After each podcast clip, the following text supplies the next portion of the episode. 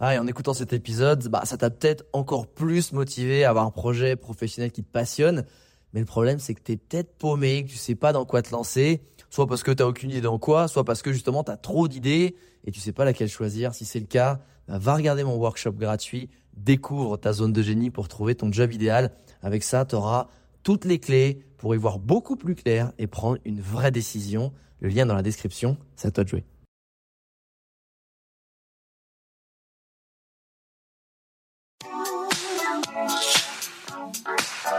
Les Entrepoteurs, c'est le podcast à la cool et sans langue de bois où j'invite un ami entrepreneur à partager tout sur son business. Prends un café et assieds-toi avec nous pour découvrir des infos qui normalement restent entre potes. Le but de ce podcast est de te montrer l'envers du décor de l'entrepreneuriat en toute transparence et honnêteté pour t'apporter un maximum de valeur ajoutée. Ici, on te parlera de productivité, de stratégie pour booster ton business, de création, de management ou encore d'optimisation des process. Et parce qu'être entrepreneur, c'est avant tout une aventure humaine remplie d'obstacles, on te partagera aussi les frustrations et les échecs. Rejoins le cercle des entrepreneurs si tu souhaites lancer ton business, faire décoller ton chiffre d'affaires, surmonter des difficultés professionnelles ou encore gagner du temps. Je m'appelle Alex Viseo, je suis coach et conférencier en personal branding et j'aide les entrepreneurs, CEO, freelance, indépendants, sportifs et artistes à promouvoir leurs talents pour se forger une e-réputation forte qui booste leur business.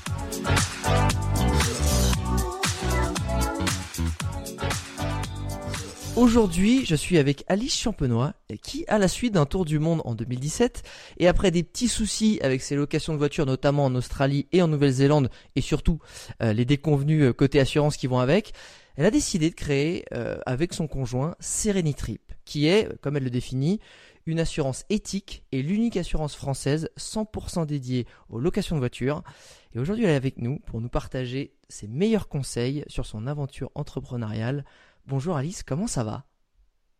Bonjour Alex, ça va super. Merci beaucoup pour euh, l'invitation. Écoute, je suis ravie d'être là pour parler d'une heure d'assurance, hein, n'est-ce pas? C'est pour ça que tu m'as invité. Attention, je pense euh. qu'on fait rêver les gens. Euh, parler d'une heure d'assurance, on, va envoyer du rêve. On va les rendre dingues. moi, la première question que j'aime, par laquelle j'aime bien attaquer ce podcast, c'est ok, euh, moi aussi, j'ai eu plein de galères au comptoir avec euh, les assureurs. Euh, je me suis pris plein de douilles.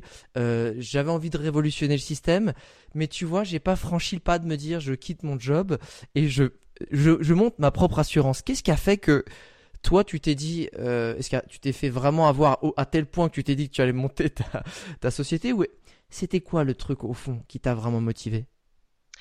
Alors en fait, ce qui m'a motivée, c'est que euh, mon conjoint soit motivé. Parce qu'en fait, la ah. petite histoire, c'est que c'était son idée à lui.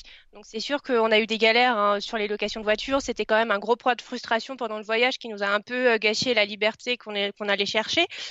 De là à vouloir absolument euh, créer une entreprise à la base sur ça, pas spécialement. Après, lui, il voulait absolument créer une entreprise. Donc, quand on avait quitté nos CDI euh, pour partir un an. Lui s'était dit je reviens, je monte une boîte. Et du coup, je profite ah. du voyage pour euh, incuber, euh, voir plein de choses et avoir The idea pendant pendant ces jours-là. Et moi, je pensais retourner pépère à un nouveau CDI.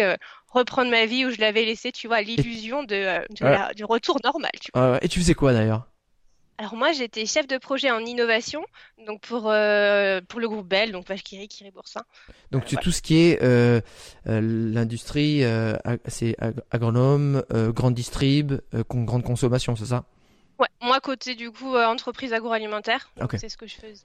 donc clairement rien à voir avec le secteur de l'assurance et ce que je trouve fou, c'est euh, déjà un switch de se dire ok, je passe de la vie de salarié avec un, une bonne position, euh, un bon job, à entrepreneur, mais quand tu te lances dans l'entrepreneuriat dans un secteur que t'as pas du tout euh, pu un petit peu benchmarker à travers ta vie précédente de salarié, comment tu fais pour te lancer dans un secteur qui est quand même pointu, qui est l'assurance?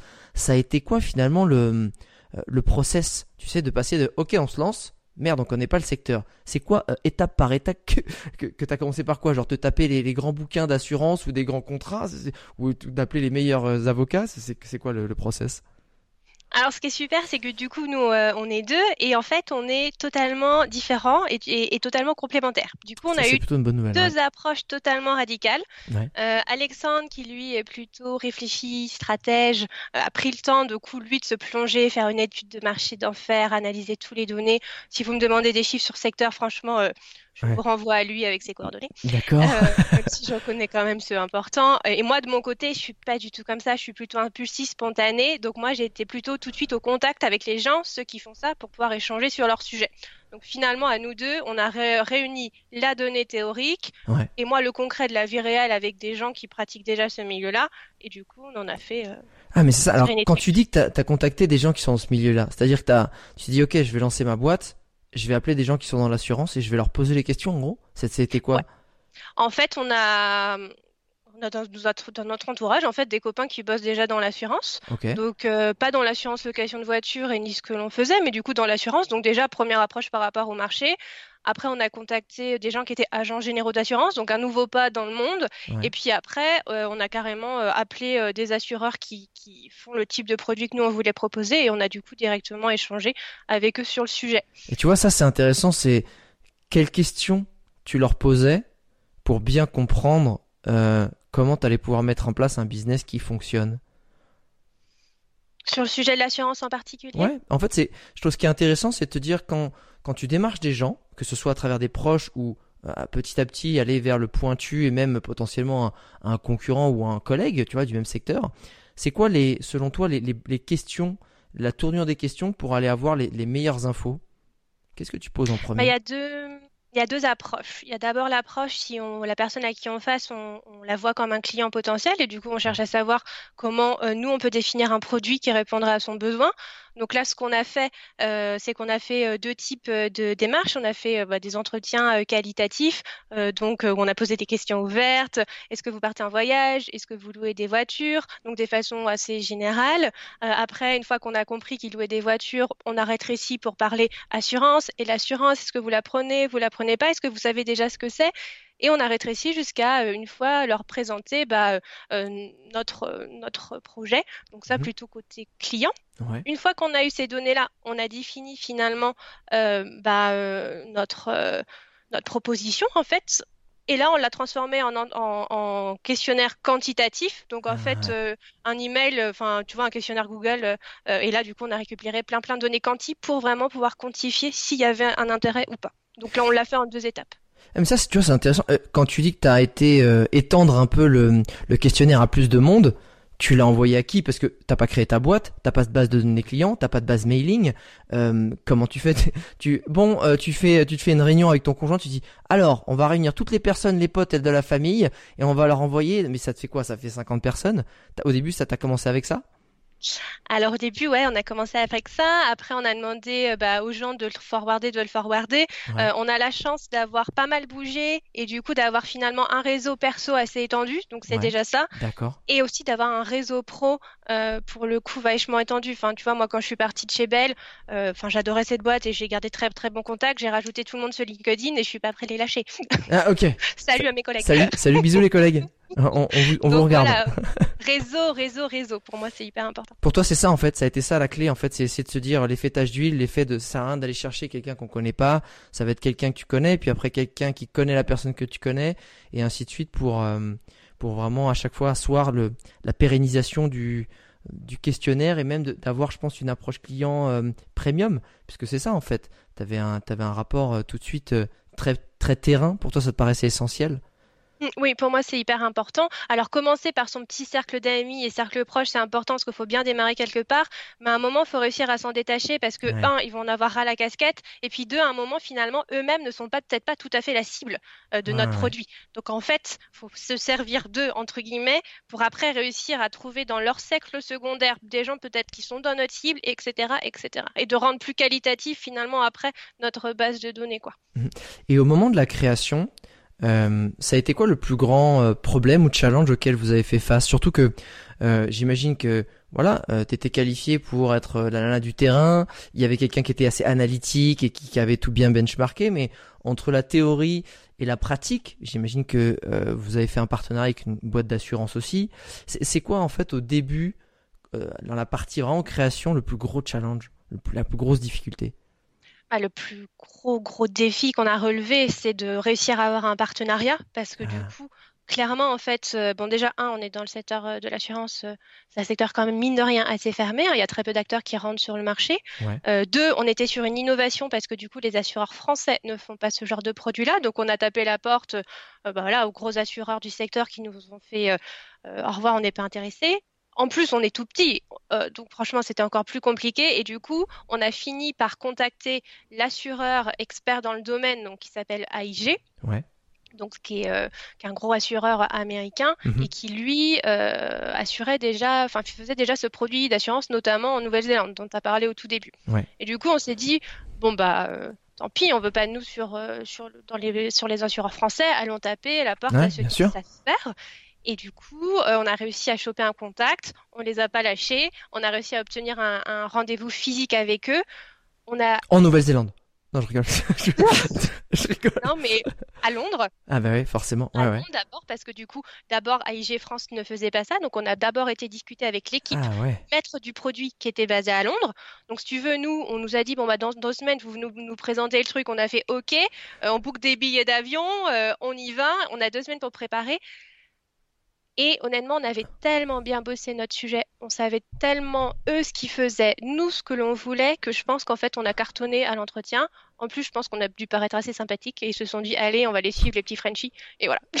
Ah, ça a marché. Alors maintenant, parce que je l'ai pas précisé, est-ce que tu peux détailler justement cette offre qui, parce que c'était ça pour toi ta plus-value, c'est de te dire, euh, si je rentre sur ce marché-là, c'est que je vais un peu révolutionner la façon dont on vend l'assurance, un peu comme avait fait euh, Niel avec euh, euh, avec Free quand il a dit, ok, bah maintenant en fait euh, les forfaits téléphone c'est n'importe quoi, on, on se fout de votre gueule. C'était un peu ça qu'il avait dit sur le 20h. Euh, a reçu des petites menaces pour ça d'ailleurs. Euh, J'espère que vous êtes en sécurité. Euh, c'est quoi justement votre produit? Qu'est-ce qu'il qu'est-ce qu'il a de novateur? Et, et, et comment, pourquoi vous l'avez euh, construit de cette façon? Alors, notre produit, ce qu'il a de novateur, il a deux, allez, trois choses différentes. En fait, on est sur une double INO dans le sens où, en fait, on est les premiers à faire de l'assurance indépendante, donc c'est-à-dire ni lié à un comparateur ou ni lié à un loueur. Parce que finalement, comparateur ou loueur, ils sont un peu jugés partis. Donc, nous, on, les pro- on est les premiers à le faire en 100% indépendant, 100% web. Ouais. Première chose. Deuxième chose, on est les premiers à faire une assurance annuelle, c'est-à-dire qu'en fait, toi, tu souscris une fois sur notre site, tu es tranquille pendant un an. Euh, Ça, c'est fou, ouais. dans le monde entier, dans toutes les agences, euh, via les plateformes de particulier à particulier. Donc, deuxième truc. Alors, Et je, trois- je reprécise que quand tu m'avais présenté le truc, j'ai fait attends, j'ai pas compris là, parce que c'est tellement, t'es tellement pas habitué, t'es tellement, euh, tu t'as l'impression que t'es obligé de souscrire trois assurances quand tu vas faire une, euh, une, une, une location de voiture, parce que t'as celle de ta carte bleue, enfin de ta carte de crédit, ensuite t'en as une que tu prends en plus, puis quand t'arrives au comptoir, il y a un mec qui veut te dire ah mais j'en ai une, franchement elle est vraiment stylée en plus au cas où, et là tu nous dis, euh, en gros tu souscris, euh, t'as un forfait annuel et ça inclut tout ce que tu vas prendre, c'est vraiment ça. Ouais, alors après, euh, on va ça. pas rentrer, je pense, dans le détail, dans les Non, non, détails non, mais c'est- techniques mais c'est un peu ça. en gros, C'est ça le jeu, concept en fait. C'est ça, le concept, c'est qu'en fait, tu souscrives une fois et après, tu es tranquille pour le reste de, de tes locations euh, de voitures. En gros, c'est ça le, c'est ça le, c'est ça le truc. Sachant qu'on a une, Formule Europe monde parce que malheureusement, c'est jamais Bien pareil sûr. partout. Bien sûr. Mais du coup, disons qu'avec la Formule monde, franchement, tu es tranquille, euh, tu refuses tout et t'es bon. Voilà. Euh, Et donc, la troisième, et la troisième innovation, Et quand voilà, que non, mais je t'avais là, très bien coupé quand même, c'était, euh, Et presque, et, enfin, et finalement, euh, moi, le pourquoi du comment on fait ça, c'est qu'en fait, clairement, moi, je vais vous le dire, je, j'aime pas la- le monde de l'assurance. C'est Ouais. pas, euh, c'est pas mon dada. mais je Euh, pense je- que si tu nous avais dit que t'adorais, enfin, non mais enfin, il y en a, il y en a qui aiment, attention, non, euh, les avocats, tout ça, on est, c'est une vraie profession, hein. C'est, pas voilà pourtant pour le l'assurance pour l'assurance, mais ce que c'est ce qu'on peut apporter aux gens. Et en fait, pour moi, l'assurance avant tout, c'est un service. C'est pas un produit financier. Ça doit pas servir. Bon, bien sûr, il faut qu'on en vive, hein, euh, voilà. Mais pour moi, c'est vraiment ce service-là. Et du coup, mon but, c'est de faire bah, une offre au prix juste, une offre éthique qui couvre, qu'il n'y ait pas d'entourloupe, que le client il sait pourquoi il est couvert et pourquoi il n'est pas couvert. Et moi, je préfère ne pas couvrir des clients plutôt que de les avoir couverts, enfin, les avoir comme clients, alors que finalement, c'est pas ça qu'ils voulaient. Voilà. Donc, Ouais. cette dimension éthique pour moi est super importante et j'ai à cœur de rendre ça à l'assurance. Voilà. Et quand tu, et quand tu ressors de ce deal avec AIG, ok, it's alright uh, with champagne and everything, euh, ça a été, euh, combien de temps entre le moment de la signature du deal, donc d'avoir un, assureur qui te suit, c'est-à-dire qui va, qui va te, quand quelqu'un souscrit à ton contrat, ok c'est bon, il y a, y, a, y a une grosse machine derrière, et la mise en ligne euh, du produit, ça a pris combien de temps? Alors en gros, euh, on a, on est rentré, je te refais le début, on est rentré de voyage fin 2017, on a bossé sur le projet début 2018, avril 2018, on rencontre AIG. Ah c'était vite, ouais. Euh, septembre 2018, on signait avec AIG. Juin 2019, le produit était en ligne. Pas mal, pas mal. Et dans ces cas-là, et, ça c'est intéressant pour tous ceux qui, ont envie de peut-être faire des transitions aussi entrepreneuriales, euh, vous aviez réussi à négocier euh, une rupture conventionnelle avec avec vos anciennes boîtes pour pouvoir justement bah, pendant ce temps-là bosser à fond sur la boîte sans se dire merde, il y a plus de pâtes, il y a plus de loyer, il y a plus de qu'est-ce qui se passe, tu vois? Alors, euh, en fait, on a eu beaucoup de chance. Enfin, je sais pas si c'est l'expression qui vaut, mais on est un peu parti la fleur au fusil, si tu veux, en tour du monde. Enfin, à la base, c'était pas prévu. On est parti en trois mois. On a dit, on quitte tout, on se, barre. Euh, mais du coup, on avait tous les deux à la base démissionné. Et en fait, euh, moi, dans ma boîte, ça se passait tellement bien. Ma chef était tellement super que elle m'a dit, tu, je dis, je démissionne. Elle me fait, non, tu fais une rupture co. J'ai fait, ok. je suis partie. On lui fait un bisou et on lui fait, on lui fait un bisou. Ben non, mais c'est, tu vois, c'est, bête, mais ça, ça permet, euh, parce que c'est un peu fait pour ça aussi les ruptures conventionnelles. C'est le fait de se dire, euh, voilà, là, j'aimais bien travailler avec vous, mais j'ai une autre aventure qui m'attend. Et c'est, c'est aussi la beauté de la France de dire que quand, quand on fait les choses comme ça, ben, le chômage, ça sert à ça. Ça sert à, à pouvoir créer des choses, à avoir ce tremplin derrière. Euh, et le faire sereinement en fait. Donc, euh, c'est ça. Donc Surtout que tu, excuse-moi, c'est moi qui. Non, non, je t'en prie, je t'en prie. Surtout que, en fait, si tu veux, on crée en couple. Donc, euh, en termes de ressources, c'est euh, c'est quand même assez compliqué pour nous. Donc, heureusement qu'on a mon chômage parce que du coup, lui, Alexandre, a, a, eu une démission. Enfin, tu vois. Ouais. du coup, c'est sûr que c'est c'est hyper, euh, hyper chouette d'avoir ça en France, quoi. Complètement. Et d'habitude, je le, je pose un peu plus tard cette question, mais euh, celle-là, elle est euh, assez omniprésente vu que là, vous êtes tous les deux entrepreneurs et en plus dans la même boîte. Comment ça, comment ça se passe En plus sur des phases de lancement, sur de, tu vois, on dit, franchement, vous avez fait les, je pense euh, les deux tests les plus puissants qu'un couple peut, avoir avec les enfants, c'est un tour du monde, H24 pendant un an, et le deuxième, c'est, bosser ensemble sur la même boîte, les gars, euh, fort. Franchement, déjà rien que ça, respect. Mais est-ce que, l'air de rien, avec l'expérience d'un tour du monde, avec le fait de bosser ensemble, t'as des conseils à donner ou un espèce de livre d'or de comment travailler en couple efficacement et sereinement sans, sans arriver à se séparer, tu vois, enfin, en restant ensemble alors, un, partez en tour du monde. ouais, pour voir avant. Avant la boîte, c'est le tour du monde. Voir avant la boîte, franchement, faites ça. Euh, parce que du coup, vivre H24 avec quelqu'un, il n'y a, y a, y a, rien de mieux comme meilleur test. Et moi, jamais de la vie, j'aurais créé une boîte avec Alexandre euh, avant ce tour du monde-là. Ah, parce que, avant tout, on est, on est différents. Et et avant le tour du monde, on était différents et ça, et ça m'allait bien. Avec le tour du monde, on est différents et complémentaires. Et donc ça, c'est hyper fort. Et du coup, dans la boîte aujourd'hui, en fait, ce qu'on fait pour, pour bien fonctionner, et c'est pas facile tous les jours, hein, faut pas croire. Hein, euh, voilà, c'est ah aussi. moi, je ne crois pas du tout, même. Mais parfois, on entend des gens qui sont en couple et ouais, ça se passe super bien et tout, t'as l'impression que c'est le rêve. Non, non, non, non. C'est pas toujours le rêve. Parfois, c'est pas facile. Ce qui est hyper important, c'est euh, de se séparer les tâches. Donc de trouver la valeur ajoutée et la pertinence de chacun sur ces sujets-là mmh et on décide qui lead. Et du coup, si c'est lui qui lead, et eh ben c'est lui qui lead derrière l'autre est consulté, mais in fine la décision revient à ça. Donc bien séparer les tâches ah, et réussir euh, à bien communiquer. Voilà. C'est ça en fait. Je pense qu'il y a un truc, euh, il y a plusieurs points qui sont super intéressants. C'est qu'on dit souvent déjà dans une société qui réussit, c'est que les dirigeants, il y en a un qui est visionnaire, et l'un qui est technicien un peu, tu vois. Il y en a un qui est un peu le, visage et l'autre qui est dans les backstage à ce que la mécanique tourne. Et c'est souvent là que les plus grandes sociétés ont, pu exploser parce que euh, c'est complémentaire et il faut ces, deux vraies qualités, ces deux, euh, ces deux skills pour vraiment réussir. Et ensuite, ce que je retiens, c'est que euh, tu peux avoir en fait, comme tu dis, chacun ta, ton domaine et t'as ta prise de décision et en fait c'est si on est sur ce secteur-là, enfin sur cette euh, sur ce sujet-là, c'est toi qui décides et que comme tu dis, c'est faut accepter la décision de l'autre et pas se dire euh, ouais mais là mais en fait je pense c'est arriver à, quand même à switcher entre là je décide et là je décide plus, là je décide, là je décide plus en fonction du sujet qui est qui est abordé dans la boîte. Euh, ça va pas être, ça va pas être évident. Je suis peut-être un peu psychorigide si tu veux, hein, mais du coup, c'est vraiment écrit, tu vois. On essaie Ah, ok, ouais. d'écrire les tâches. euh, Enfin, tu vois, parfois, euh, c'est même, tu vois, à coup de matrice, euh, là où, euh, du coup, on co-construit, là où vraiment euh, euh, chacun est indépendant. Enfin, tu vois, d'essayer de, de vraiment de se travailler ça. Parce que sans ça, finalement, on a remarqué, et, et moi, enfin, j'ai un caractère, euh, j'ai un avis sur tout, si tu veux. Donc, en Ouais. fait, je me mêle de tout. Je Et à un moment, je, quoi tu veux parler, je pense que c'était un peu euh, oppressant euh, pour euh, Alexandre euh, qui, qui en plus lui euh, est bien plus pertinent que moi, euh, enfin sur ces sujets d'expertise où j'avais pas à m- entre guillemets m'en mêler plus que ça. Donc on a bien clarifié ça.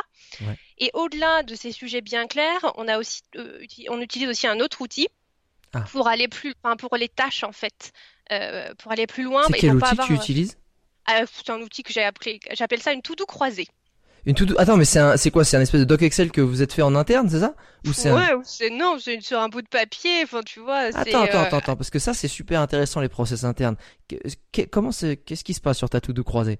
Alors sur ma to-do croisée, en fait, c'est pour éviter le syndrome de la page blanche. Donc si tu veux, on a déjà on a défini nos tâches, chacun Ouais. est responsable de ses activités. Ok. Et puis ça peut être dans notre domaine d'activité, bah tu peux parfois te retrouver comme un con, euh, bim, page blanche, je sais pas quoi faire.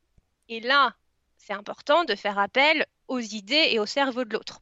Donc en fait, ce qu'on fait avec Alexandre, c'est que on se partage des sujets. Ouais. Donc euh, soit on le fait le vendredi, soit le lundi matin, selon comment on le fait. On se dit bon bah c'est quoi tes sujets de la semaine? Et en fait, euh, il me les raconte et moi je viens lui lister des actions. Ah bah moi je pense que sur ce sujet-là, il faut faire ça, ça, ça. Moi je lui partage mes sujets et lui il me dit ah bah je pense qu'il faudrait faire ça, ça, ça. Donc c'est pour ça que j'appelle une, ça une to-do croisée parce que c'est. Et c'est que de la suggestion à ce moment-là qu'on en fait, c'est ça? Voilà. Et après on valide, on se dit ah ouais c'est pertinent, je garde cette action, je garde cette action.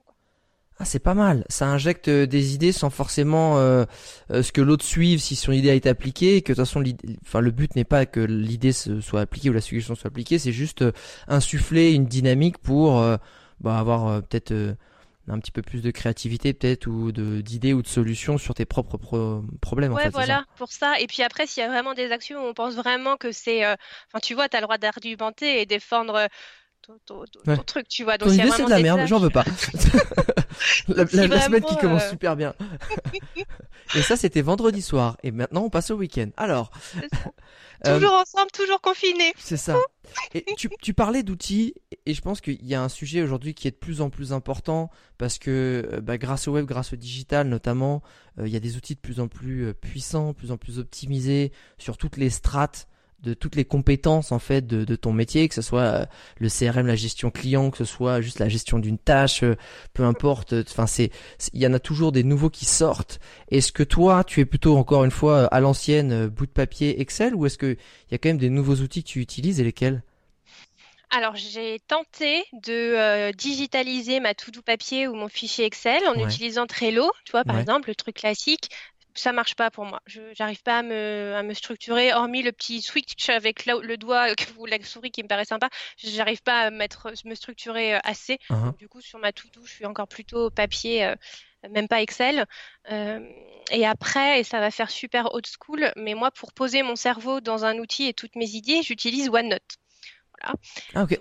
Note, c'est le Note sur Mac, c'est ça? Alors OneNote, c'est Ah. Microsoft, même carrément, je suis même pas sur Mac, tu vois. je Ok, d'accord. Non, attends, Windows, ouais, attends, il n'y a pas du, non, il n'y a pas de condescendance. euh, Mac, Windows, non, on arrête ça. Hein Euh, Windows, Windows. ça. Donc, euh, ok, c'est OneNote. Et en fait, tu poses tes, euh, Ouais, et en t'es fait, même pas sur Evernote ou des choses comme ça. franchement, moi, OneNote, pourquoi? Parce qu'en fait, j'ai été formatée avec les gros groupes, hein, si tu veux, j'ai appris à travailler sur OneNote et, Ah, et je reste sur les outils que je maîtrise et qui, qui marchent bien pour moi. Et je, je fais une petite parenthèse. Euh, je, pour partager moi mes outils sur, ce, sur ces deux thématiques-là, en tout cas, euh, Evernote, j'utilise depuis 10 ans et c'est vrai que c'est euh, très pratique. C'est une espèce de preneur de notes euh, un peu plus chiadé, on va dire, où tu as un peu plus de possibilités. C'est-à-dire que euh, tu as un web clipper, donc tu vas avoir un, tu sais, une extension euh, Chrome ou navigateur où quand tu lis quelque chose de sympa, tu as juste à cliquer et ça va, ça va absorber totalement la page et ça va te le mettre dans, euh, bah, dans tes notes. Tu peux aussi faire des notes écrites, tu peux aussi faire rajouter des notes audio dans tes notes écrites et ça ça me sert souvent. Donc Evernote, je trouve ça pas mal, synchronisé sur tous les euh, tous les devices aussi en général. Alors euh, moi j'ai jamais utilisé la version premium, donc ça fait 10 ans que je suis sur la version gratuite. On leur fait un bisou. Euh, et l'autre outil, alors moi Trello, je ne supporte pas Trello. Je trouve que c'est un peu très très cheap et très moche. Par contre, j'utilise depuis 3 4 ans maintenant Asana Et Asana, c'est ultra utile parce que euh, personnellement, quand je gère un projet, je ne gère quasiment plus par mail euh, parce que le mail ça s'entasse, ça s'empile, on sait plus de qui ou de quoi. Euh, c'est que en fait par tunnel, par cylindre sur Asana. Et quand tu travailles avec plusieurs sujets, sur plusieurs projets, avec plusieurs personnes différentes, tu peux attribuer une tâche à quelqu'un, tu peux voir l'avancée, tu peux faire des projets, donc c'est compartimenté aussi. Et honnêtement, quand tu commences à avoir un peu trop de projets en même temps comme moi, et c'est une bêtise aussi d'avoir trop de choses, ultra utile. Donc, quand tu vas commencer à avoir peut-être des gens, euh, vous avez commencé à staffer un peu la boîte, pareil, c'est version, euh, version euh, gratuite, je te conseille vivement Asana. A-S-N-A. Voilà, ça c'est dit. Tu sais que mon métier, notamment quand j'étais chez Bell, c'était de mettre en place un outil de gestion de projet à l'échelle mondiale. Euh, ah, avec toutes les usines, toutes les filiales. Donc, si tu veux, on a mis un truc d'enfer qui marchait hyper bien. Et quand moi, je suis retournée à gérer ma petite vie à mon échelle, j'ai repris mon boîte de notes. On a tout sur Drive. Quand même, j'ai pas dit Google ah, Drive est notre ami. Et en fait, on a tout en partagé. Tous nos fichiers sont structurés avec les accès à les bonnes, aux bonnes personnes qu'il faut. Donc, quand même, je suis un peu digital. Hein. Ah, quand même. On a tout sur le cloud. Euh, T'as tout sur le euh, cloud. Ouais, tu m'étonnes. euh, c'est un petit, ouais, franchement, c'est un peu obligé. Je pense que, à part certaines sociétés qui, quand tu leur envoies, ça bloque euh, avec les fire euh, fireware, euh, je crois comme ça, les, enfin les pare-feux en gros, de parce qu'il y en a ils acceptent pas. Enfin aujourd'hui Google Drive c'est la vie, ça évite des versionnages, ça évite de perdre des documents, on sait plus où c'est. Donc ça c'est c'est c'est presque primordial aussi. Puis si t'as un disque dur qui crache, ah, il est sur un serveur à Los Angeles. Et, il a tout donné à la CIA, mais au moins, mais au moins tu sais que tu sais que c'est sauvegardé. Euh, c'est quoi euh, jusqu'à aujourd'hui là les, les règles d'or selon toi de de la réussite d'une société? Tu vois, de, de tout ce que tu as éprouvé depuis la création jusqu'à maintenant, ça fait combien de temps que vous êtes lancé Ça va faire du coup euh, un an et demi, un an, un an et demi que vous êtes full opérationnel? Un an?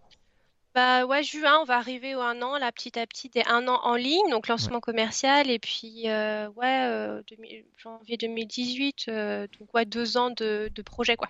C'est quoi pour toi les règles d'or pour qu'une une jeune société, pour qu'une en plus qui a un peu esprit start-up, c'est-à-dire qui a envie de révolutionner un peu euh, une offre marché, euh, c'est quoi les règles d'or de réussite selon toi? Alors c'est d'être structuré, euh, mine de rien. Qu'est-ce que tu entends par là? Bah, c'est-à-dire de pas pas avancer à tout va. Donc il y a deux choses en fait qui sont peut-être un peu antinomiques, c'est être structuré mais c'est être réactif. Il faut, réussir à trouver le, la bonne combinaison entre les deux, euh, être réactif parce que je pense que du coup quand on est une petite entreprise et qu'on démarre, bah faut toper toutes les bonnes opportunités qui se présentent. Hein. Euh, par contre, il faut toper les bonnes. Euh, parce que en fait c'est pas parce que moi mon défaut c'était que dès qu'il y avait des gens qui m'appelaient pour lancer des nouveaux produits et tout j'avais l'impression de laisser partir un client parce que finalement euh, il venait vers moi et moi je pouvais pas lui répondre. Et donc j'étais là bah attends on va lancer tel produit et du coup euh, en fait j'avais pour le coup 10 000 projets en tête et aucun concrètement lancé. Donc on s'est dit bon on se calme. C'est quoi notre direction? Qu'est-ce que l'on veut faire? À court moyen long terme? Et après, du coup, de décider bah, les projets, il faut que ce soit en cohérence avec les grandes lignes directrices qu'on s'est mis. Donc, un équilibre entre structuré pour avancer sur les bons projets et euh, de la réactivité pour pouvoir mener à bien les projets. Ça, c'est la première. J'avoue, c'est au début, comme tu dis, tu as envie de tout accepter parce que tu as l'impression que ça te fait avancer, d'être dans l'action. Euh, alors que en fait, euh, quand t'es je pense que la réussite, c'est savoir dire non. Enfin, c'est savoir dire non aux, choses qui, cool, mais ça fait pas avancer concrètement mon business. Et surtout le début, euh, le brassage de vent pour essayer d'avoir de, la levée de fonds, c'est mignon, mais pour ceux qui veulent avoir des sociétés qui font rentrer du cash et donc qui sont pérennes euh, très rapidement, euh, je pense que c'est la faculté à, à accepter ou à choisir les bons projets qui vont faire que ton business model il est viable et que tu te payes et qu'en fait euh, t'es pas en train de te dire ouais on a plein de trucs dans les journaux et que c'est cool et que machin. Et en fait ton offre à la base elle est bancale et que et que t'arrives pas à faire un bon CA ou t'as pas un beau taux de transfo ou des choses comme ça. Et, euh, et, c'est vrai que c'est sous-estimé en fait je trouve. Et euh, ce côté tout de suite comprendre comment faire rentrer de la trésorerie et que mieux vaut à faire petit mais valider et grandir. Plutôt que oh, on va être tout de suite grand et visible Sauf que tu ouvres un petit peu la boîte et il n'y a pas grand chose dedans. Euh, ça, c'est tout à fait vrai. Est-ce qu'il y a une autre règle d'or que tu as, que as vraiment retenu de tout ça? Travailler euh, le réseau. Moi, je pense qu'une entreprise ne ah peut pas réussir sans, euh, sans réseau. Pourquoi? Parce que le réseau, ça apporte les premiers clients. le réseau, ça apporte les premiers salariés. Le réseau, ça apporte les premiers conseils. Franchement, pour moi, sans réseau, on est marron, quoi. C'est donc c'est hyper important de cultiver son réseau et de. Et, et, justement, comment toi tu cultives ton réseau? Je pense que pour plein de gens, surtout à l'ère, tu sais, du digital, on est tous très connectés. Mais en fait, on est tous très connectés à des espèces de d'autoroutes, de routes que tout le monde prend, où tout le monde passe euh, au même endroit, que ce soit, on va toujours sur euh, voir les mêmes comptes, aller voir les, avec ces mêmes contacts, ou on va sur les, les grands mainstream euh, d'information.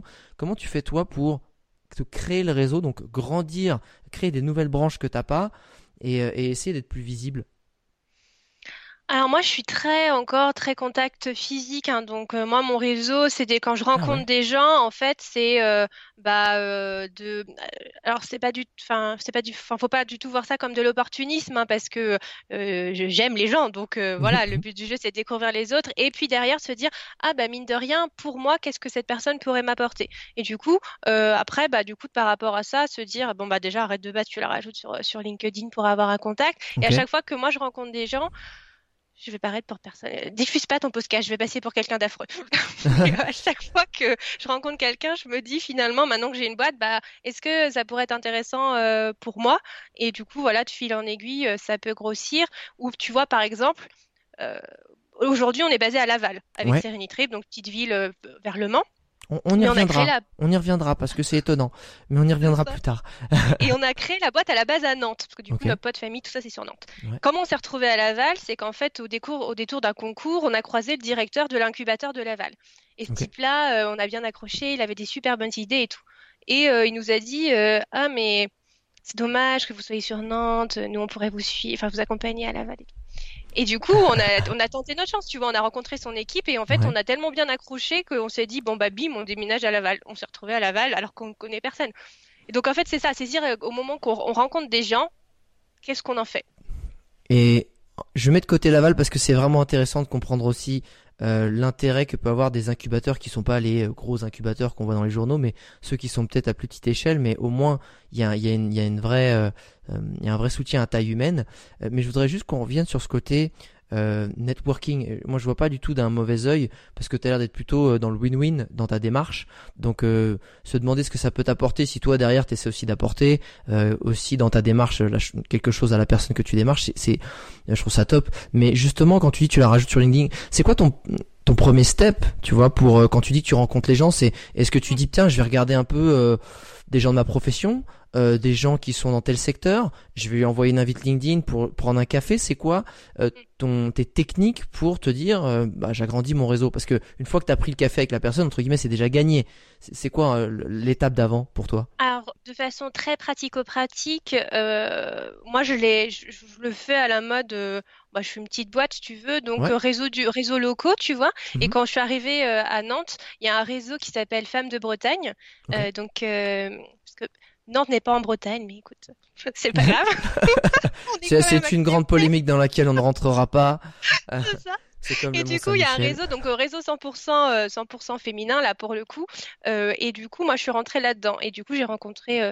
en fait, tu participes à des ateliers, tu cotises et tu reparticipes à des ateliers sur des thématiques intéressantes que tu choisis. Et puis tu rencontres des femmes autour de toi et t'échanges. Et après, les autres femmes, tu, tu peux rencontrer voilà plein d'autres gens. Donc type de réseau comme ça. Un autre réseau qui s'appelle la BGE, qui est le premier réseau d'aide à la création d'entreprises. Donc nous, on, s'était fait accompagner par ça. Et pareil, il y a des BGE clubs. Donc euh, moi, j'essaye d'aller finalement ces rencontres-là euh, parce que en fait, voir d'autres gens, moi, ça me stimule les idées. Donc j'ai ah. besoin de ça. En fait, au-delà du réseau, c'est que moi, ça me j'ai besoin d'être au contact des gens et la solitude du dirigeant, euh, moi, je la vis quoi. Et donc j'aime ça. Euh, donc les réseaux, euh, il y a aussi et du coup via la BGE par exemple, eh ben, il y a des gens qui sont dans des réseaux d'affaires qui s'appellent BNI. Euh, on aime, on n'aime pas, peu importe. Mais moi du coup, je me fais régulièrement inviter à présenter ma boîte ah, dans ces réseaux-là sans être adhérente. Et voilà, en fait, il y a plein d'autres opportunités qui se présentent. voilà, on a même été animé une conférence devant l'amicale de l'armée de l'air de Laval, enfin, si tu veux. ah ouais, là on commence à taper dans du lourd. Euh, non mais euh, ça c'est un sujet, euh, je, pense qui euh, qui paraît euh, totalement désuet ce côté euh, euh, les petits groupes d'entrepreneurs, enfin les groupes de ceci, ça fait un peu vieillot, sauf qu'en fait c'est pas du tout ceux qui connaissent pas. Enfin moi j'ai plusieurs potes qui sont dedans aussi et ça leur a énormément apporté et qu'au début surtout, bah, soit t'es gros et que tu dis bah j'ai plus besoin de ça, je suis entrepreneur, j'ai pas besoin de ça, ou soit t'es tout petit, tu dis c'est un investissement, ça, je, sais pas, ça vaut vraiment le coup d'aller faire des déjeuners. Sauf que tous les retours que j'en ai, moi j'en fais pas partie personnellement d'aucun groupe, mais euh, c'est très positif parce qu'en général c'est euh, chacun va essayer de dire ce pourquoi il est là et quel, est son business model et quel est son cœur métier. Et derrière, en fait, sans t'en rendre compte, moi on me disait, mais il y a des synergies auxquelles tu n'aurais jamais pensé. Et que même, il y a un gars qui va te dire, mais en fait, toi, je savais pas, mais moi, je connais quelqu'un qui fait ça. Et même si la personne en direct dans ton groupe, ne, tu vas pas faire du business, lui, il va avoir des contacts euh, qui vont peut-être pouvoir t'intéresser. Donc j'encourage vraiment les gens de ce que j'en entends parce que ça apporte euh, beaucoup, euh, soit des aides comme tu dis, des aides expertise, ou soit aussi des potentiels clients ou des potentiels deals qui peuvent qui peuvent vraiment se créer. c'est ça. En fait, si tu veux, enfin, le nombre de startups qui lèvent des millions, finalement, on les compte sur les doigts de main et des pieds éventuellement, si tu veux. C'est anecdotique par rapport au nombre d'entreprises euh, à Paris ou en région qui, finalement, bah, pour ces réseaux-là, sont l'aide indispensable et précieuse. Donc, euh, c'est pas. Euh, peut-être que l'image, en effet, peut être assez vieillotte, mais pour moi, franchement, pour, c'est vraiment la base pour commenter, pour commencer. Et en plus, ça fait du bien, moi, je trouve. Mais tu vois, et, c'est pour ça qu'on va revenir sur le côté l'incubateur de Laval c'est quoi l'aide que propose ce type d'incubateur plus local? Euh, quelles sont les aides qu'ils ont? Et j'imagine qu'il n'y a pas, c'est à Laval, mais c'est un peu partout en France qu'il doit y en avoir et de plus en plus. Euh, qu'est-ce qu'ils t'ont proposé Ils t'ont fait quoi? C'était quoi la proposition que tu pouvais pas refuser? Franchement, c'est trop bien. Euh, en gros, donc ça s'appelle une technopole. Donc nous, on est au Laval Mayenne Technopole, donc le LMT. Et en fait, c'est un incubateur je sais, enfin, je pourrais pas rentrer dans leurs détails de eux comment ils se subventionnent tout ça, mais en tout cas, nous, ils ont pris aucune part dans nos boîtes en fait. Et si tu veux, c'est c'est gratuit. Enfin, en gros, on, paye une on paye une adhésion. Je sais pas, on doit payer peut-être si on paye 300 euros l'année, franchement. Ah oui, d'accord. Euh, oui, c'est anecdotique. C'est anecdotique. Et à côté de ça, nous, qu'est-ce qu'on récupère? Eh ben, on a un coach qui est là pour nous quand on ah veut, qu'on utilise comme on veut. Donc euh, nous, c'est Antoine. Merci Antoine, t'es super. Euh, en gros, tous les lundis, on fait une réunion avec lui. Et en fait, ah, nous, tous les lundis, ah, c'est hebdo. Ah, en fait, c'est nous qui nous structurons. C'est franchement à nous de décider. Et nous, on s'est rendu compte que pour avancer avec Alexandre, on avait besoin d'échanger avec un tiers. Et du coup, en fait, on s'est dit, bah, pour l'instant, tant qu'on est dans, dans ce, ce mode-là, et bah, tous les lundis, et s'il n'y a pas de sujet, on ne le fait pas à la réunion, peu importe, mais on lui raconte ce qu'on a fait, il nous donne ses idées, il nous challenge. Et comme on est deux co-dirigeants, ça nous amène euh, un troisième, en fait. Et du coup, on tranche vraiment avec son opinion. Euh, J'avoue que je perds souvent. c'est bien, c'est bien de l'admettre, c'est bien d'admettre. Donc euh, voilà, et ça nous apporte ça. Euh, du conseil. Euh, après, eux, ils ont leur propre réseau euh, aussi avec les autres technopoles du coin. Il y a aussi des experts qui sont mis à notre disposition. Et puis on est nous, on est dans leurs locaux, donc là c'est dans leur dans leur bâtiment. Et en fait, on a d'autres entreprises. Et du coup, nous, ce qui nous quand on a créé à Nantes, on avait pris un, bureau. on n'était pas en espace de coworking. on était dans un bureau et on était seul en fait. Et là, du coup, on n'est plus seul le midi, on déjeune avec d'autres boîtes et, euh, et c'est sympa, quoi. C'est marrant que tu abordes ce sujet parce que ça allait être ma prochaine question dans le sens où tu as parlé de la solitude euh, du dirigeant, de l'entrepreneur. Et euh, je trouve que c'est un sujet qu'on n'aborde pas assez. parce que on est un peu dans ce côté ouais c'est on est entrepreneur on va on va gagner des millions on va faire une start-up ça va être trop bien et on a l'impression que tu es le roi du monde que tu es dans les soirées que c'est trop cool sauf que l'entrepreneuriat surtout au début, euh, quand tu es staffé, c'est-à-dire avec toi et toi seul, voire ton conjoint, euh, c'est beaucoup de solitude, mais j'aimerais que toi tu l'expliques à travers ton regard, parce que moi j'ai un regard là-dessus aussi. Mais qu'est-ce que tu qu'est-ce que tu entendais toi par cette solitude et comment ça se manifeste? Bah, typiquement, là, en temps de crise, je pense que c'est encore plus le cas. C'est-à-dire qu'en fait, hormis ceux qui ont une boîte et qui se retrouvent dans la même merde que nous, où tout le monde est coincé, il y a zéro business qui se passe, personne ne peut réaliser, un, bah, du coup, la difficulté financière que ça entraîne, forcément, mais deux, euh, le fait que bah, ton bébé, ce que ce à quoi tu passes tes journées et ta vie, et bah ça s'arrête quoi, enfin ça s'arrête. Personne peut comprendre ça, hormis si tu le vis toi-même. Et donc au-delà de physiquement être dans des bureaux, enfin c'est pas pas pas tant la distance physique si tu veux, parce que nous on est hyper entourés. On a énormément d'amis et de familles très, très solidaires et, là pour nous. Mais ils ne comprennent pas, si tu veux. C'est un peu si je fais le parallèle avec le voyage, quand tu rentres de tour du monde, ils nous disent, hey, c'était bien tes vacances. Et on leur dit, mais c'est pas des vacances. et pareil, si tu l'as pas vécu, tu comprends pas. Donc euh, c'est par rapport à ça où moi je trouve que parler avec des gens qui peu importe le domaine de la boîte, peu importe ce que tu fais, finalement, on traverse les, les mêmes choses, en fait, je trouve. C'est, euh, je pense que c'est euh, un, des meilleurs conseils qu'on m'avait donné, c'est euh, essaie d'avoir un contact régulier, t'entourer d'un ou deux entrepreneurs, on m'avait dit, et, tout simplement parce que quand tu vas parler, l'autre en face va comprendre. Et que ça se trouve, il donnera même pas forcément de bons conseils, mais juste de sentir que la personne en face, elle dise ouais, T'inquiète, et tu sens qu'elle comprend et qu'elle va nourrir le truc. Et ben des fois ça fait du bien parce que tu peux pas en vouloir à tes proches euh, qui sont pas du tout dans ce milieu-là, qui sont dans un milieu de salariés qui est, là, qui est plutôt la norme, hein, euh, de pas comprendre tes problématiques de la même façon que euh, c'était compliqué d'échanger quand j'étais dans ma vie d'influenceur voyage, euh, d'échanger un peu de mes problèmes du quotidien ou de des problèmes de fatigue ou de certaines fois de stress ou de de charge de travail euh, avec mes proches parce que évidemment, ce qu'ils voyaient, c'est que je vais nager avec des baleines à bosse en Polynésie. Comment tu veux que je leur dise que en ce moment, je flirte avec le burn-out parce que je n'arrête pas, que j'ai du mal à trouver un juste milieu, un équilibre dans ma vie, euh, que j'adore tellement ça que euh, que j'arrive pas à m'arrêter de travailler parce que ça reste quand même du travail, que c'est que j'adore ça. Du... Et en fait, euh, tu peux, enfin, tu peux pas parce que ça, serait, euh, tu peux pas leur demander ça en fait. Tu peux pas leur demander ça. C'est égoïste de, de, notre part de, de vouloir ça. Par contre, euh, la, best practice, c'est de se dire, ok, j'ai des gens dans mon entourage qui sont comme ça. Ok, si j'en ai un ou deux, on va s'appeler régulièrement. Si j'en ai pas, eh ben comme tu dis, c'est ok, il y a quoi comme groupe d'entrepreneurs qui existe dans ma ville, euh, dans mon quartier, dans ma région, ou alors voir des incubateurs. Je pense que des incubateurs, il y en a de plus en plus. Pourquoi? Ben parce que c'est une façon très simple euh, avec euh, pas des fonds de millions et des millions pour un département, une région, d'attirer euh, un dynamisme économique. Parce que tu as envie d'attirer des petites structures, au-delà d'attirer les grosses boîtes qui vont créer plein d'emplois, tu as aussi envie de, de recréer un, dynamisme local. Donc il y en a de plus en plus. Il n'y a, a, pas que les gros incubateurs à Paris, loin de là. alors ça fait très joli sur le CV et c'est très cool, mais effectivement, il y en a plein à l'échelle locale. Donc ça c'est c'est important de leur préciser. Et moi, je voudrais compléter euh, par deux choses là-dessus. C'est que pourquoi nous, on est parti à Laval? Parce qu'en fait, on a bossé six ans à Paris. Hein, donc, on, est, on connaît très bien le milieu parisien et on adore Paris. Mais pourquoi on a décidé de ne pas aller à Paris? Euh, bon, déjà, un, parce que Station F n'est pas venue taper à notre porte déjà de base.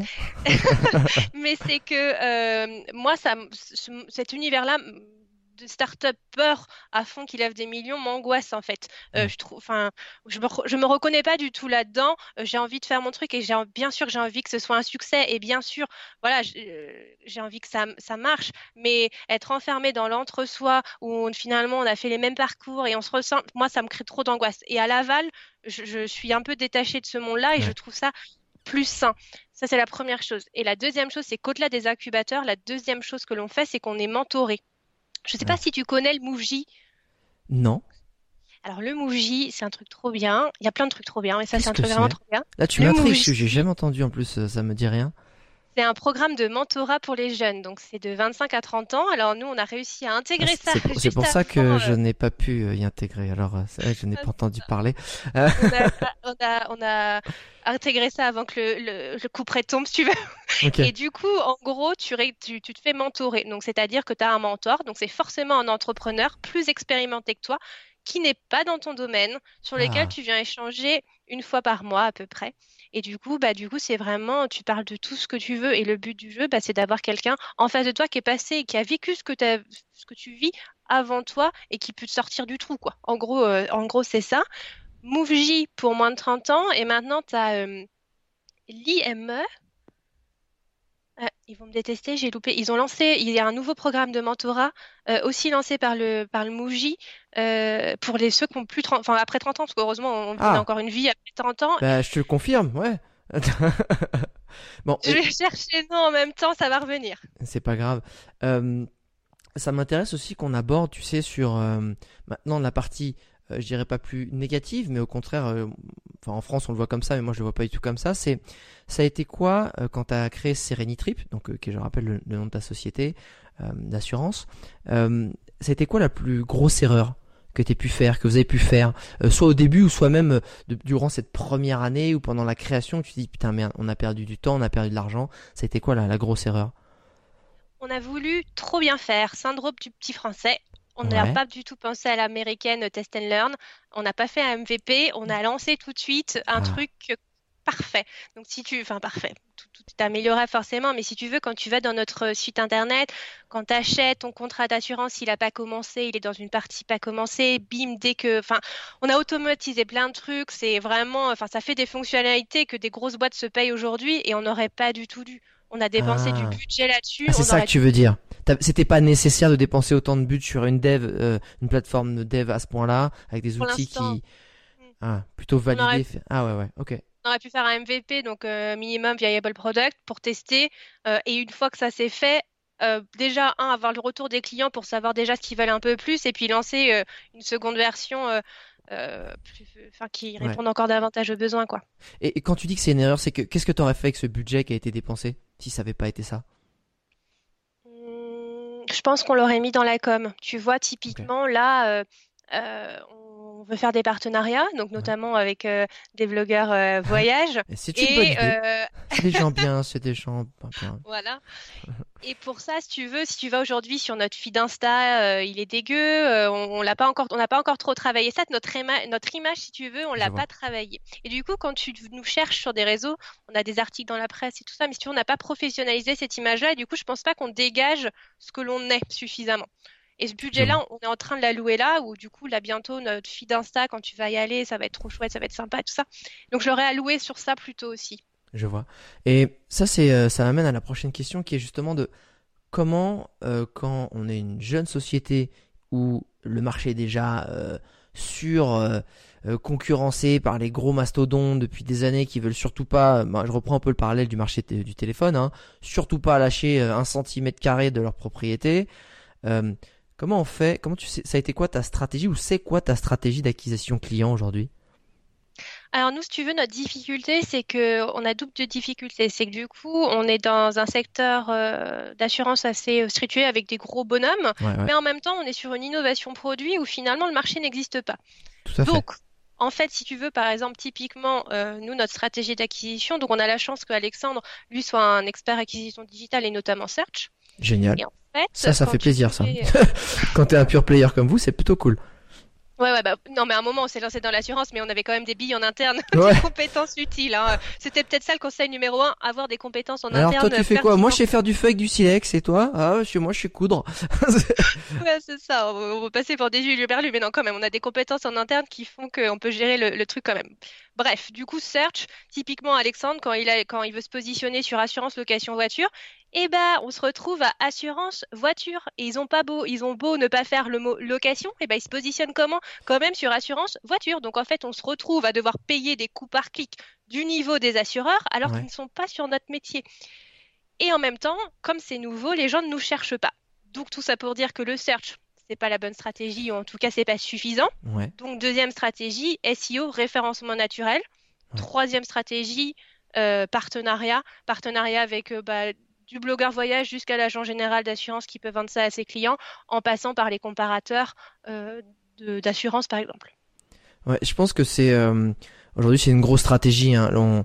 Euh, je le dis souvent moi dans ma partie, enfin personal branding, c'est-à-dire que donc personal branding égale réputation. Qui dit réputation et dit il faut exister pour que ta réputation elle grandisse. Et pour exister aujourd'hui, il n'y a pas 50 solutions, il faut créer du contenu. Et le contenu, c'est effectivement à, travers différents euh, types de formats. Donc ça va être euh, la présence très forte et très facile quand je dis, mais euh, en tout cas quand je dis facile, c'est que c'est abordable parce que c'est potentiellement gratuit si tu fais pas de paid, mais c'est abordable pour tous. Donc c'est tous les réseaux sociaux, donc à toi de choisir le bon, mais c'est de produire du contenu régulièrement qui va positionner qui tu es, tes valeurs ton histoire, tes produits aussi de temps en temps, mais ça va être la stratégie de je parle de mon produit sans le vendre. Ça c'est important aussi pour la réputation. Donc grosse stratégie à mettre en place sur les réseaux sociaux. Hein, surtout au début, encore une fois, euh, c'est du temps, mais quasiment pas d'argent si tu si es un peu imaginatif, si tu sais faire du storytelling et si tu sais faire des, pro, des, des contenus sympas. Et l'autre aussi qui est un très gros, ça l'a ça l'a toujours été, mais ça le reste encore euh, aujourd'hui, c'est le SEO, c'est la création de contenu euh, écrit où tu vas apporter, et moi j'aime beaucoup la nouvelle tendance du marketing, hein, c'est euh, euh, le marketing de contenu, c'est-à-dire que avant de de te vendre quoi que ce soit, je vais essayer de t'apporter une valeur ajoutée. Et aujourd'hui, ceux qui gagnent et ceux que Google met en avant euh, dans les sur les premières pages de recherche, c'est ceux qui font justement des articles où il y a une vraie plus-value, où il y a une vraie valeur. Et on va éviter de faire juste les top 10 de machin truc et euh, t'as trois phrases et quatre photos. Et maintenant, ces, ces articles-là ont tendance à se faire balayer. Donc si tu es dans une niche, euh, si tu as une expertise, fais un super article sur ton expertise ultra pointu si tu as un blog et au moins tu sauras que sur le mot-clé précis et ce qu'on appelle long tail, c'est-à-dire qu'il y a un mot-clé avec plein de mots mais qui est précis, tu vas pouvoir te positionner. Et ça c'est c'est vraiment important comme stratégie parce qu'on a tendance à vouloir tout de suite se dire je vais faire un article sur location de voiture. Non, euh, là effectivement il y a tous les mecs qui sont là depuis 10 ans, tu vas pas pouvoir les bousculer. Par contre, euh, location de voiture dans telle ville, location de ceci, c'est ultra intéressant parce que tu vas être tout de suite sur euh, ta cible, tu vas essayer de faire quelque chose qui vaut le coup, et ça c'est important. Et la troisième, euh, bah, il y a aussi euh, beaucoup de création de contenu qui va être vidéo et audio, la preuve. En ce moment, je suis sur quoi? Bah, on est sur on est sur un podcast et moi mon principe sur ce podcast c'est que je te vends rien, j'essaie de t'apporter la valeur ajoutée à travers des invités, à travers ce que des conseils que je peux te donner et ça c'est important aussi. Donc c'est c'est une super stratégie qu'il faut comprendre aujourd'hui euh, pour les sociétés, surtout pour les jeunes sociétés, de se positionner sur différentes choses et surtout qui sont euh, beaucoup plus abordables que à l'ancienne où bon bah on va s'acheter un 4 par 3 dans le métro. Ah bon bah, on n'a pas l'argent. Bon bah un petit encart dans, dans, dans, dans 20 minutes. Bon bah t'es à la 160e page euh, au fin fond du truc. Donc c'est pas forcément évident.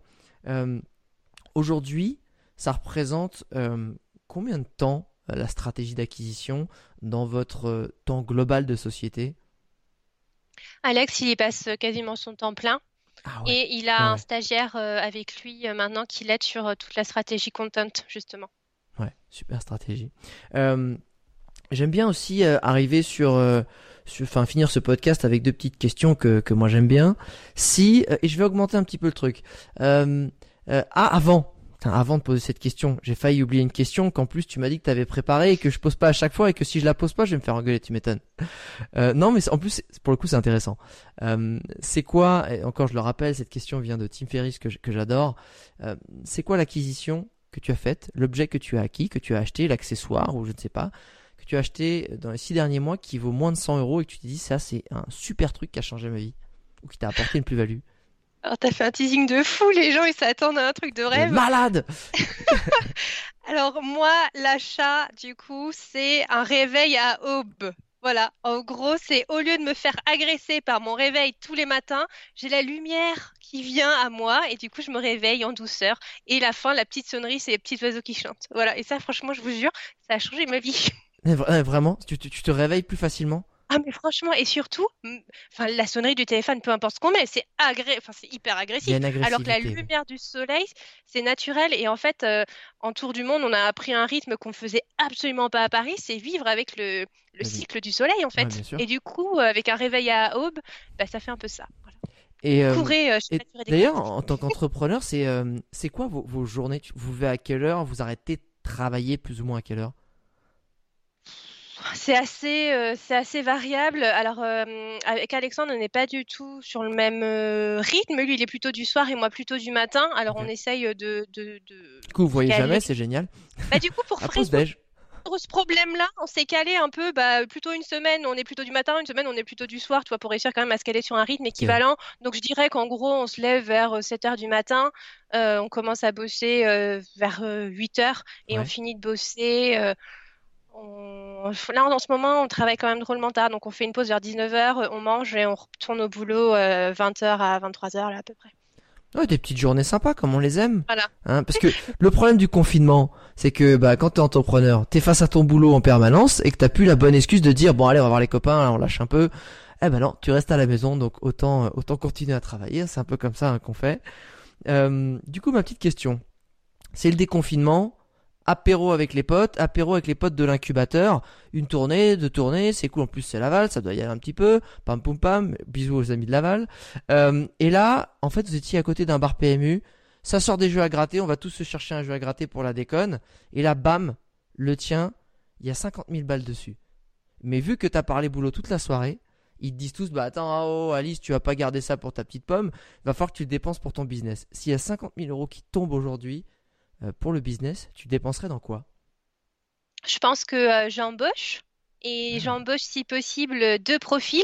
Ouais. Le premier, c'est embaucher quelqu'un clairement expert content, parce que du coup, euh, Alexandre, lui, est ultra expert SIA, Ouais. commence à être bien calé SEO, mais content, euh, ça, c'est encore une autre dimension. Donc, première chose. Et deuxième chose, j'embauche éventuellement un dev, parce que quand on fait du digital, c'est un peu le nerf de la guerre. Donc voilà, ramener cette compétence-là pour 50 000 balles, ça va être pour 3-4 mois là. Hein. Non, mais c'est pour ça, je, voilà. C'est ça, J'ai on- gagné, en fait, un million. C'est ça. 50 000 balles, euh, c'est 50 000 balles, Alice. hein. Je- Ça reste un jeu à gratter, hein, les gars. C'est pas une levée de fonds. Hein. Euh, dernière question. Si je te prête les clés de la DeLorean pour aller voir dans le futur à quoi ressemblera Trip dans 10 ans, t'as envie de voir quoi? J'ai envie de voir qu'on est devenu euh, le leader de l'assurance mobilité, que l'on finalement on va, tu vois, euh, Beyond Insurance et que on soit là finalement pour accompagner bah, toutes les personnes dans leur mobilité, parce que je pense que on va de moins en moins avoir des voitures chacun, que la mobilité Ouais. va se transformer et que mine de rien, l'assurance c'est peut-être pas sexy, mais l'assurance c'est super utile et du coup apporter plein de, de, de services de façon à protéger et être protégé, peu importe comment on se déplace. Génial. Eh ben écoute Alice, je te remercie beaucoup, beaucoup pour tous ces conseils, pour tous ces feedbacks, pour tout aussi, euh, euh, tu vois, cette transcription de sentiments, de, de leçons et de tout ça, c'est c'est pas forcément évident euh, et ça aide beaucoup de gens. En tout cas, je te remercie d'avoir passé ce moment avec nous. Internaute, si tu nous écoutes, avant de partir, il y a toujours un truc qui nous fait plaisir, c'est les petites dédicaces sur LinkedIn, sur Twitter ou en story. Je suis toujours curieux, moi, aller sur les petites dédicaces, de savoir euh, dans quelles circonstances ont été écouté le podcast. En ce moment, c'est pas mal en fait euh, euh, dans le lit, en train de boire un petit café tranquillou sur le balcon ou dans le jardin. Y a, du coup, à défaut de pouvoir faire des randos. Donc, n'hésite pas à continuer, ça nous fait toujours très plaisir. Et puis, bah, moi, Alice, je vais te souhaiter bah, un bon développement, cartonne bien. On se retrouve dans 10 ans à Trip à être pour le coup le number one de la mobilité. Et c'est tout ce que je te souhaite. Merci beaucoup. Merci beaucoup, au revoir. Ciao.